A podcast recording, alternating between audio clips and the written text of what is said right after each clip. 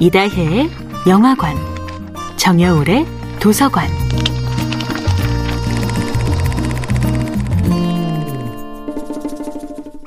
안녕하세요. 여러분과 아름답고 풍요로운 책 이야기를 나누고 있는 작가 정여울입니다. 이번 주에 함께하는 작품은 니콜 르페라의 내 안에 어린아이가 울고 있다입니다. 엄마는 저를 키울 때 제가 워낙 사달라는 것, 해달라는 것, 가르쳐 달라는 것이 너무 많아서 속상하셨다고 합니다. 엄마는 제가 원하는 것을 거의 해줄 수가 없었습니다. 엄마는 가난했고 어렸고 아무런 사회생활의 경험이 없었지요.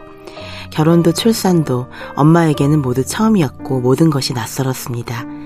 그런 엄마에게 나, 큰딸의 탄생이라는 사건이 일어나 버린 것이지요. 저는 무척 키우기 힘든 아이였다고 합니다. 너무 원하는 것이 많았으니까요.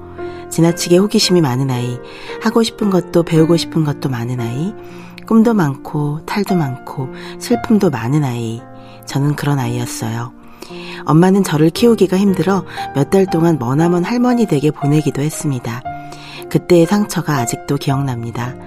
엄마가 너무 미워서 할머니에게 저는 이렇게 말했습니다. 할머니, 날 아빠에게 보내버려. 엄마 말고 꼭 아빠에게 보내줘. 아프고 서러울 때 무조건 엄마부터 찾는 다른 아이들과 달리 저는 다급하게 아빠만을 찾았습니다. 아무리 힘들어도 절대로 엄마를 찾지 않았지요. 엄마를 무서워했던 그 철없는 여섯 살 아이를 지금 다시 만날 수 있다면 저는 이렇게 말해주고 싶습니다. 얘야, 엄마를 원망하지 마. 엄마도 너를 키우기가 너무 어려웠던 거야. 엄마도 아직 엄마가 될 준비가 되지 않았던 거야. 네가 좋은 딸이 될 준비가 되지 못했던 것처럼. 여울아, 모든 것을 다 해내지 못해도 괜찮아. 언젠가 엄마와 아주 좋은 친구가 될 수도 있을 거야. 그리고 반드시 작가의 꿈을 이룰 거야.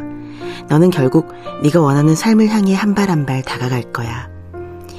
돌이켜보면 제가 6살 때 우리 엄마는 지금의 나보다 훨씬 어렸습니다.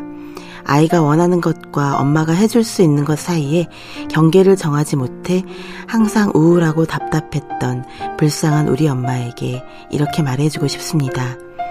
얘야, 딸에게 모든 것을 다 해주지 못해도 돼. 그리고 딸이 원하는 것만 생각하지 말고 네가 살고 싶은 삶을 살렴. 너의 인생을 사는 것이 너의 딸에게도 결국 큰 도움이 된단다.